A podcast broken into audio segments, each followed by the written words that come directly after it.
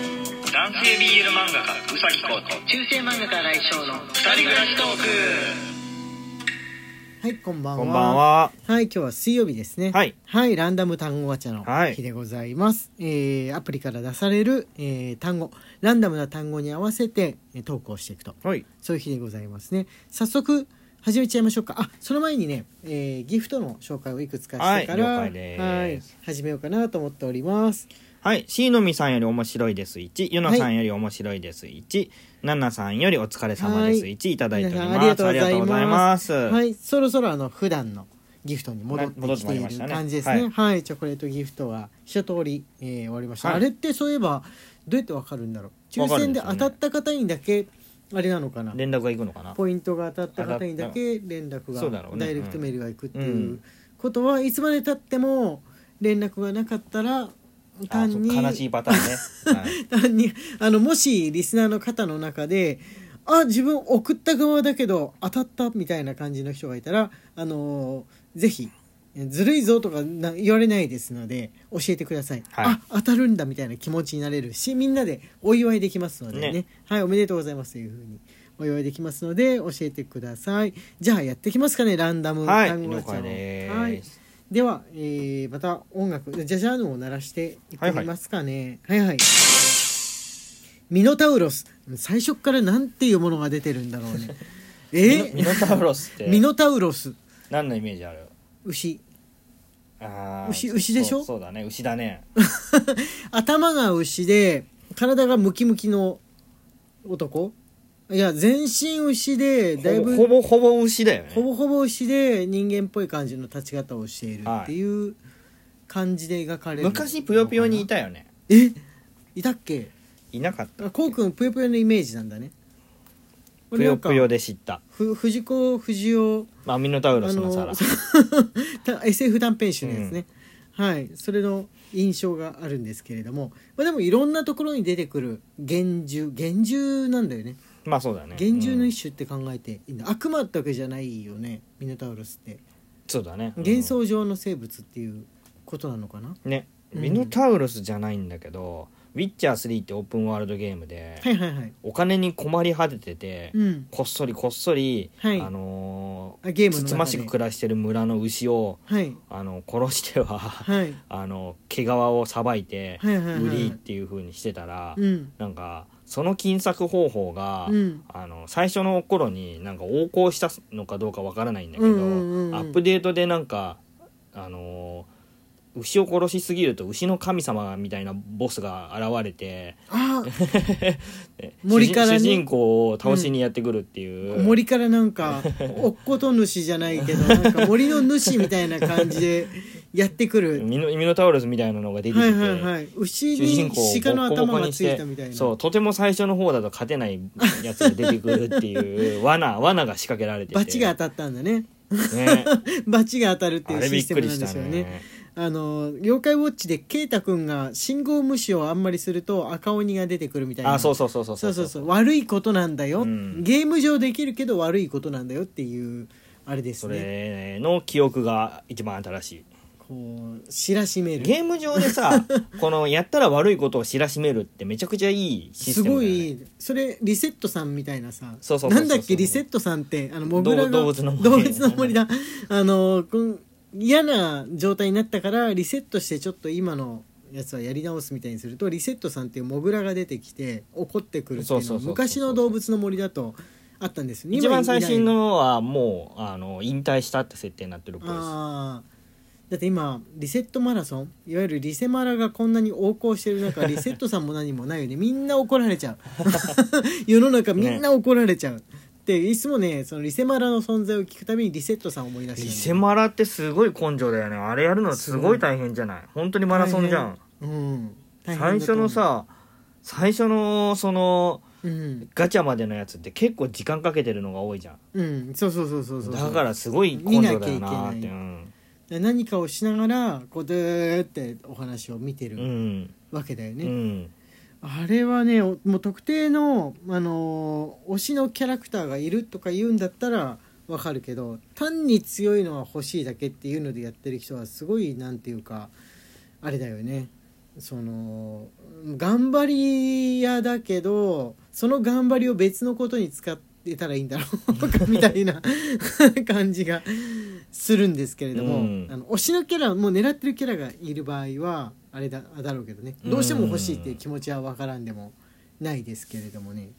どうなんでしょうか、ねえ俺はやらない派ですすご いよねうん自分もやらない派です、うん、しょぼいカードが出ても、まあ、いつかなんとかなるさっていううん感じですかね、はいじゃあ次の行ってみましょうかはいマニキュアおーネイルのことだよねネイルのことです、マニキュアって久しぶりに聞いたなはいね、ネイルっていうのはこう全部をひっくるめてネイルなわけじゃんつ磨いたりはい形を整えたりとかも含めてなんで、ある意味そのうちの一つの工程って考えればいいんだろうか、うん昔は、まあ、マニキュアを塗るっていうだけで良かったかもしれないところはある時期からネイルっていうものはなんか一つのアートというかもう趣味の一つみたいなあー女性の趣味の一つみたいなこう誰でも参加できるアートのようなもそのうだにね、うんなっていった気がしますね手芸の領域でもさ今このさ、はいはいパッドの時代になってさ、はいはすごく不便じゃないあれね指でトゥトゥトゥってやるのってあ当たんないのかな自分ちょっとでも爪伸びてると、うんもうちょっとカツカツするじゃなあいでカすツかカツするねカツカツあれがダメであ分かる分かる分かる俺もダメ、うん俺もダメそういつもその度にマニキュアのことを思い出す んですよマニキュアネイルしてる女の人たちってはい、これめちゃくちゃ大変じゃないってね、特に自分はあの机の低い位置の方とかにタブレットとかスマホをポンポン置いてあるんですよねはいはいはいでそれを指先でちょんちょん触るようにしてるんですよあーでもネイルつけてると横向きにしなきゃいけないじゃん手をああなるほど、ね、ボタンを押そうと思ったらあ縦で要するにもう指の先っぽでトゥーンっていうのはできないっていうわけだよね、もうそれって大変だだなっていつも思ってるそっかじゃあ指の腹でトゥントゥントゥントゥンってやってんのかなやってる長長く伸ばしてる人はやってるやってるえー、俺ねあの付け爪ってあるじゃんうんあれを生まれて初めて見た時天才が考えたものかなと思ったんだよねあー付け爪をするっていうんだったら分かるんだよその夜家でゆっくりする時になったらもう取っちゃってな人差し指だけでも付け付け爪とかにしておけば、指先で好きなことできるわけだけどコンタクト入れる時とかも困らないし、出かける時に人差し指の爪だけつけていけばいいわけですけど生の爪をやっぱね伸ばす人ってのはすごいなひらめいたはいはい爪先にタブレットが反応する何か成分のある成分やつ成分をくっつけたら流あー行るんじゃないかまあできなくはないよねだってボールペンみたいな形してさ先がちょっとゴムみたいな丸がついてて、うんそれでトゥントゥンややるのだっていいんでしょあれそうだよねどういう成分なのかわかんないけど、売ってるよね100均とあかでれが見えない程度にちょっと爪先に塗ることができたら売れるんじゃないかあれでもネイルをやってる人っていうのは爪先が悪くなることを嫌がると思うからカッカッカッカッカッカッっていう風にこのあなーんつうどんだのろう道やんないか 硬いものをわざわざもうタップするのってさゲームとかなんかって100回どころじゃないじゃんうん一日の間でタップするのってそうだねだ だからやっぱ付け爪ですうよん付け爪っていうのはだって悪くなったら交換すればいいわけだからそうだねっていまあ、そもそもその取っちゃえばいい話っていうふうに思うんですけれども、えーどうなもんどうでしょうかこれね自分より年齢若い人たちの文化なんですよね女性として暮らしてたことがあるわけじゃないですかう俺は。んその頃まだネイルあのいわゆる長く爪するやつ流行ってなかったんですよ、うんその後ギャルが登場してから流行りだしたものなそんで、うだねあんまり分かんないんですよね、それに関してどどういう、まあ、やっぱりその後大人になって短くしたりだのなんだのした方もいると思うんですけど世代的にわその若い時20代だとかえー二十、歳前後とか伸ばしてた経験のある人教えてください。で 経験談を教えてくださいはいじゃあ次行ってみましょうオルゴオールルゴールああれこれ前答えたっけいや出てないでだっけこうくんがオルゴールを好きだっていう話なんかしたことあるようなあるねはい、うん気はするんですけれども話したことはあるその話したことはありますじゃあ次行こうかはいそろばんそろばあなんかこのあれだねあのランダム単語ガチャあえてちょっとレトロな感じがするものを出してそれについてトークするっていう、もう懐かしむ人は懐かしいんでえなんだろうって思う若い方はあの、まあ、難しいお題っていう風な感じでん答えていけばいいっていうそろばんね今もやってる子いんのかなえー、ないんじゃないかなそろばん塾自体なくないもうこのないんだ時代になるといらないよね、うんスマホに電卓の機能が当然のようにあるもんねねそうだようねんそろばん塾って近く通っただけで音がするからそこがそろばん塾だってわかるんですよ。うんチャチャチャチャチャチャチャチャチャチャチャチャチャチャツーチャチャチャチャチャっていう音あのがしてるんで和な雰囲気好きなんですけどねあの雰囲気だ竹の音なんだよねう。ん要は竹竹とか木の音がうん連続的に聞こえてくるわけなんですけど、俺やってましたよ3級か2級までは取った手手山検定のやつ、はいだから頭の中でもそろばんを弾いてる時あります生涯使えるああなるほど、ね、暗算かなっていうよく手手でこ